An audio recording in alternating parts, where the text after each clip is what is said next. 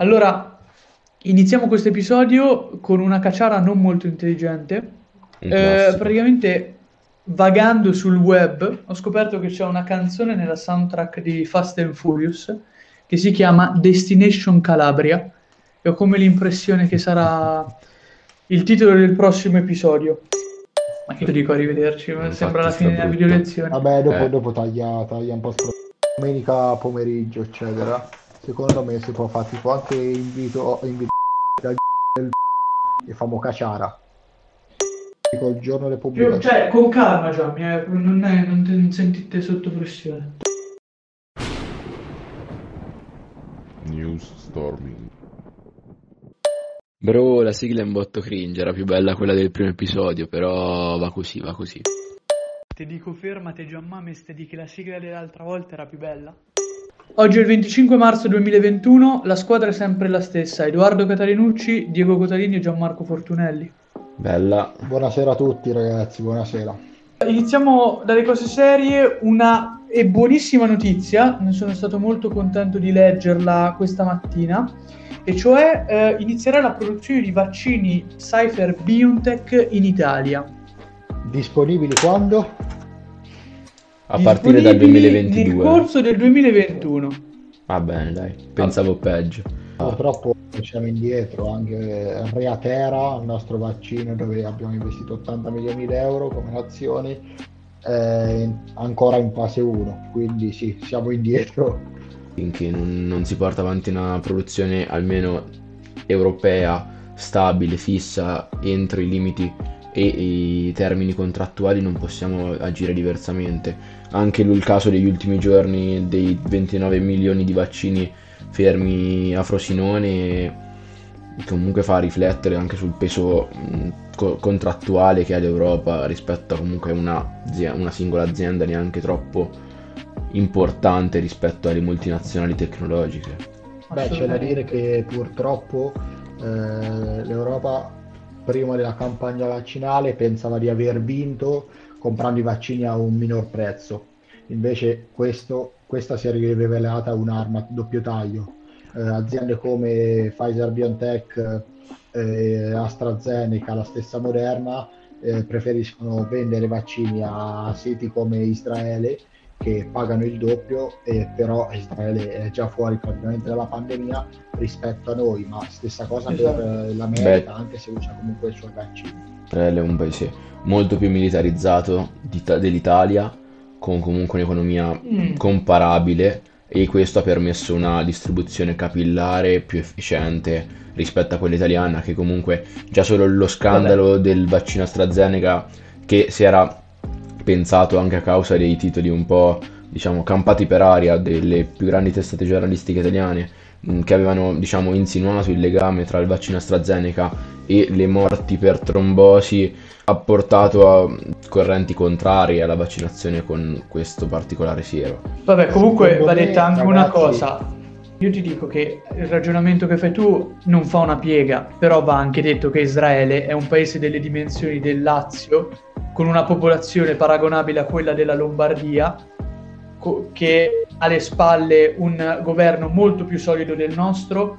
Noi veniamo fuori da una crisi politica che ha portato alla caduta del governo precedente, quindi sono Sì, tutti fattori che Io sommati ciò ha una storia Io non sono molto d'accordo con voi. Per il semplice fatto che Israele ha una popolazione, se non sbaglio, di 9 milioni di abitanti. Eh, loro hanno dosi in eccesso, quindi avranno più o meno 12 milioni di dosi.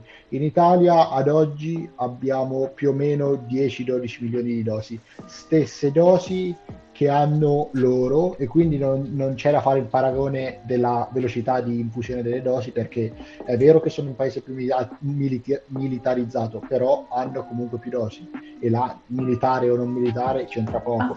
E in se tu realtà c'entra- stabile, eh, negli ultimi cinque anni hanno cambiato anche loro tre governi, anche se sempre eh, guidati dal centrodestra, però eh, hanno leggi elettorali non stabilissime e si è andata a votare ieri, quindi ecco, ieri hanno Eh, votato. appunto, appunto, questo Quindi non è fa. proprio stabile la situazione politica. Ma allora, scusa, allora, eh, Israele è un paese benestante, non possiamo dire che è un paese in recessione, non possiamo dire che è un paese eh, in difficoltà economiche nell'ultimo decennio, di conseguenza eh, le potenzialità d'acquisto di questo paese sono molto alte e questo ci fa capire come noi, Italia, settima potenza economica al mondo, abbiamo acquistato lo stesso identico numero di vaccini, più o meno, nel- nell'ambito dell'orbita europea di quelli che ha comprato Israele. Quindi questo magari ci può riflettere sul fatto come eh, Israele, agendo in maniera indipendente, abbia acquistato lo stesso numero di vaccini italiano.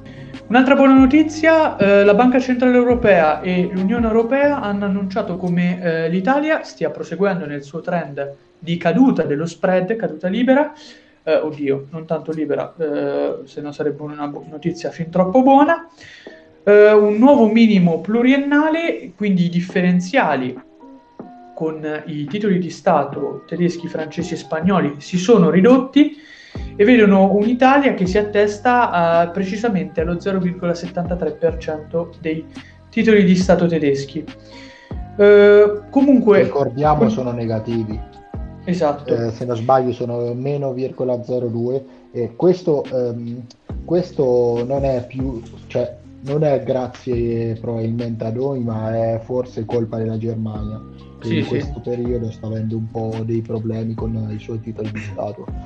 Beh, sì, per anche- quanto riguarda la anche l'intervento- situazione con Francia e Spagna, sì, si spera di raggiungere lo spread della Spagna che è sui 60 punti base con eh, il Sì. bond tedesco, ma non sarà facile assolutamente. Beh, anche sarà l'uscita facile. di ieri di Angela Merkel, che ha comunque chiesto scusa per il lockdown pasquale, ha, ha movimentato molto l'economia tedesca. posso esagerare dicendo che ho visto per la prima volta scricchiolare il governo tedesco dopo molti anni. Fra Sì. due mesi va in pensione. Eh, vabbè, ho capito, se lo può permettere, se lo può permettere. I tedeschi non possono rimproverare niente ad Angela Merkel. Quindi c- concludiamo questo breve epilogo abbastanza noioso sui vaccini italiani e sul, eh, sulla situazione dello spread per parlare di finanza. Eh, Tesla ha ufficialmente annunciato che accetterà pagamenti in Bitcoin e questo ci fa pensare. Tesla mh, attualmente è la società più proficua a livello di mercato finanziario e eh, come è possibile che un'azienda che si occupa della produzione di veicoli, quindi possiamo dire un bene di lusso, in questo periodo di pandemia, di crisi, sia salita ai vertici della finanza internazionale. Quindi le domande sono due. O sono due, no, le affermazioni probabilmente sono due. O Bitcoin e Tesla sono entrambi una bolla, oppure sono entrambi il futuro. Esattamente. Io sono più per la prima, onestamente. Credo che principalmente il Bitcoin non possa ancora essere considerato una moneta perché ha una fluttuazione molto importante e soprattutto è- ha un tiraggio limitato. Ha delle conseguenze climatiche legate alla loro, mh, al loro mining molto impattanti e, so- e anche il discorso di Tesla potrebbe essere considerato una bolla in quanto ancora non è capitalizzata, è capitalizzata come le più grandi aziende automobilistiche, ma non ha una produzione tale da reggere il passo con le altre e, e sicuramente non dei margini di vendita così, a- così grandi. Inoltre bisogna Sicuramente ricordare non so- che... non è né una giapponese e non è neanche paragonabile a General Motors. Esatto, e poi bisogna anche comunque ricordare che a capo c'è la figura di Elon Musk che per quanto è un imprenditore illuminato, possiamo dirlo, ha la capacità di far flu- fluttuare questo titolo con delle semplici affermazioni spesso fuori dal mondo che fanno scendere il titolo del 20% a causa sua, del suo semplice dire il titolo Tesla è sopravvalutato come ha fatto in passato. E ultimo punto per cui Tesla secondo me è una bolla è la, la conversione diciamo dei fondi interni monetari completamente in Bitcoin che hanno fatto poi mh, alzare anche il Bitcoin stesso di diversi punti percentuali. Sì, esatto. Quindi- Eh, il loro guadagno avvenuto dai Bitcoin è superiore a quello eh, dato da- da- dalle macchine Infatti acquistando circa un miliardo e mezzo di bitcoin a più o meno 30.000 dollari eh, US, ehm, ora rivendendoli farebbero praticamente 3 miliardi di dollari con un, netto, con un guadagno più o meno netto di un miliardo di dollari, che è eh, veramente tanto. Va bene, ehm, allora quindi noi abbiamo fatto sostanzialmente delle speculazioni su cosa sta succedendo, eh, se si tratta di una bolla o meno. La teoria di Gianmarco, come quella di Diego, che si tratti di una bolla, viene sostenuta da due nomi altisonanti della finanza internazionale. Sto parlando della Bank of America e della Deutsche Bank. Entrambi parlano di bolla e ehm, chiaramente si tratta di una, una, parola molto importante, soprattutto se riferita all'intero mercato finanziario.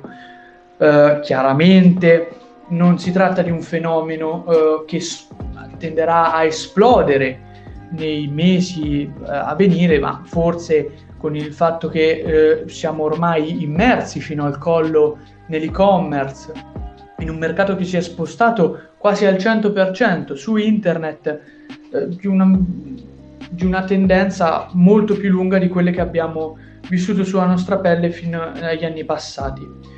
Io tra le cause principali di questa situazione ho visto come la Federal Reserve, come altri istituti finanziari internazionali, abbiano portato ad un abbassamento dei tassi di interesse, oltre poi anche, se vogliamo guardare più in generale, a un ottimismo per la luce in fondo al tunnel, eh, cioè il vaccino uh, per superare questa pandemia di Covid, abbiano stimolato il singolo individuo ad investire nel mercato, a svuotarsi le tasche, come si suol dire, e comprare azioni in modo più aggressivo vedendo l'andamento del mercato. Allora, Ora, bisogna dire che l'evoluzione tecnologica ha un po' aperto i mercati azionari a tutti ha reso possibile sì. investire in borsa direttamente, mentre comunque prima bisogna passa- bisognava passare per un broker quale Finecobank oppure altri istituti di credito comunque, mentre adesso con la, possibilità, con la possibilità di scaricare una semplice applicazione, creare un conto corrente da remoto, tutto questo è reso molto più facile.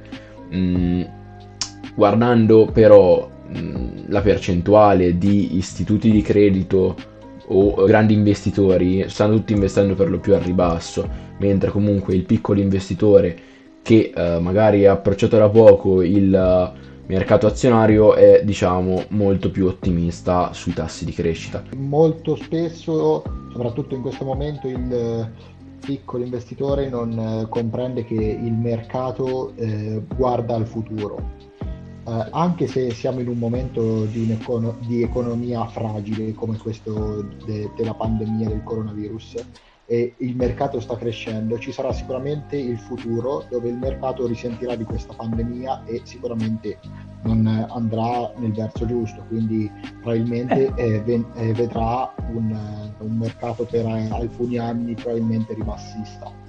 Però attenzione, perché comunque guardando al futuro tiene anche conto degli oceani di denaro che Unione Europea, America, Cina sono disposti a versare all'interno del mercato finanziario. Comunque io volevo dire che secondo me l'investitore singolo privato che si getta nel mondo della finanza così eh, a caso ha, ma magari non è a diciamo, caso, solo che non, è, non, è, non avendo esperienza non avendo comunque sì. una pienissima consapevolezza di una persona che magari lavora nel campo, non, non, non, non riesce magari a cogliere tutti, tutti certo, i, i principali segnali che magari una persona comunque che lavora nel settore riesce a capire magari meglio e a leggere meglio. Non solo, Secondo me l'investitore senza esperienza nel vedere dei titoli a basso interesse così altisonanti come Tesla e Bitcoin eh, diciamo che eh, comunque va detto che in questi mesi sono stati ricompensati per il, ro- loro rischio. Beh, nelle, eh, investi- chi ha investito in questi mesi ha guadagnato. Da solo. Però spesso auto- il mercato si autocondiziona per quanto riguarda soprattutto certo. la salita di Bitcoin. Penso che sia stato più autocondizionato dal fatto che Elon Musk con i fondi di Tesla abbia comprato Bitcoin a 30.000 e improvvisamente ha schizzato a 50 Sì, esatto, ma no, poi è stato anche condizionato dal fatto, dalla rivoluzione che comunque ha portato la blockchain.